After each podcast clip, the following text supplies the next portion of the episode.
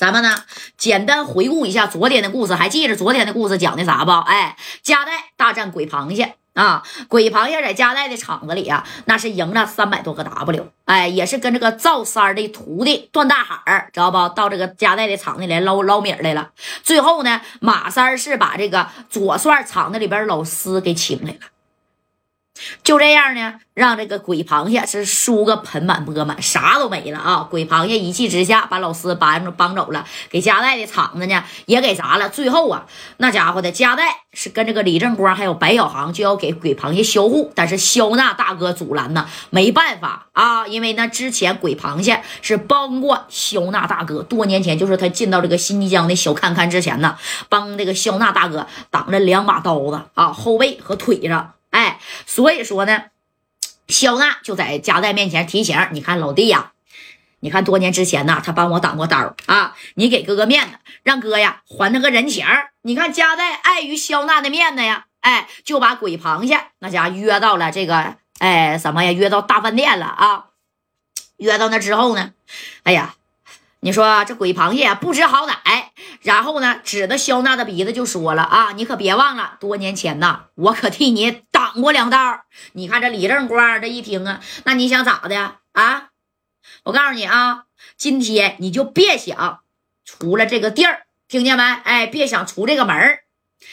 戴哥呀，这也不知道怎么是好了。哎，这鬼螃蟹就说：“那怎么的呀？啊，你还不让我吃，不让我喝了？哎，你们几个全让我给打伤了啊！”那鬼螃蟹拿着自制的小这个啥呀，那个酒精瓶的碾的面，啪啪的一顿撇呀啊，给这个白小航也给整伤了，是不是？李正光呢受点轻伤，到最后嘛，那你看，哎，就到这儿来。就这啥呀？大家就和解呗。你看这和解也不是那么好和解的啊。鬼螃蟹呢，就是不给加代道歉。这李正光看不下去了，又碍于肖娜大哥的面子，这李正光就说了：“那咱俩磕一下子啊！我拿小刺刺噗呲一下子就攮了自己的大腿一下子，人家鬼螃蟹噗呲也攮了自己大腿一下子啊！可这李正光这一看，怎么的？哎，你也敢攮啊？哎，你看这鬼螃蟹当时就说了，李正光。”我看你到底有多藏啊！有本事你再动手啊！哎，你看这正光，呲一下把这小侄子挠到肚囊子里去了啊！当时这戴哥呀也起来了啊，包括这肖娜和杜仔都喊的正光啊！这李正光摆摆手，轮到你了。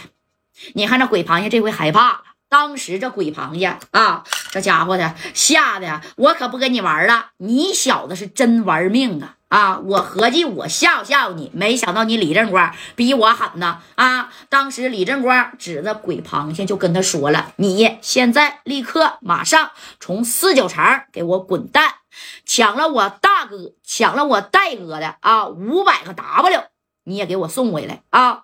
肖娜大哥10多年前欠你的那2刀，今天我李正光给他还了，哎。”那你看这话说到这儿了，这鬼螃蟹呀也不敢就此多留了，那家夹个尾巴灰溜溜的，那就滚出这49层了。这戴哥解下来啊，你看对着正光那是别提多好了啊！你替我咔咔的捅了2下子，这戴哥呀就说了：“正光啊，以后有我一口吃的，就有你一口吃的。”你看这事儿呢也算是完圆满的就解决了呗。啊，这戴哥呢给正光啊也送到小院院了。马三腚上种的这一个小花生米儿，哎，没过几天也就好了。但是你看这马三啊，呼啦家伙的就没影了。那有人问了，他不是给戴哥看场子吗？哎，是看场子呀。但是马三哥好啥知道不？啊，好这个小色。哎，就是有一个比较漂亮的小娘们儿、小姑娘啥的，那都能给三哥接走啊。啊，那都能给你勾走，哎，10年半拉月的那都不露面。戴哥呀也算是习以为常了，不过这回失踪的时间有点长了啊。你看这加代呢也着急了，你说自打上回打完鬼螃蟹，这马三也不去看场子了啊，到处打电话就找这马三，谁也不知道，李正光也不知道啊，白小航也不知道。哎，反正整个在49层的是肖娜呀、严老大、杜仔啊，全不知道。那你说你不知道，你这人去哪儿了？戴哥着急，那也没招，哎，是真找不着，打电话也打不通啊，关键电话都打不通。那你看戴哥呀，正在这着急之际，哎，这戴哥的电话啪啦一下就响了。那有人会问了，这是谁呀？那你看接起电话的时候啊，电话那头，哎，那是谁呀？那正是啊失踪已久的马三儿啊！啊，这马三儿在这头，你就看马三儿这德行啊！贾代呀，大哥，马三儿啊，是马三儿吗？啊，跑哪儿去了？半拉多月了啊，这得有18、19天了。我们兄弟找你都会找疯了，还合计你让鬼螃蟹给用那个爪给叼走了呢？叼啥走啊？贾代呀，那个我现在呀没在49厂，那你在哪儿呢？在哪儿？你他妈回来呀？有啥事儿了？啊，有事儿了。那个我现在呀在那个在西安呢，我发现一个好项目啊，然后那个戴哥呀，你听我跟你说啊，这小项目嘎嘎好，我跟他们这老板啊，知不知道苏梦强？不知道的你们可以去查查苏梦强去干啥去啊，是干什么的人？这苏总啊，对我老好了啊，那家伙的，这带我上这边建塔来了，非得让我呀当这个塔尖上的人。那是嘎嘎正名啊！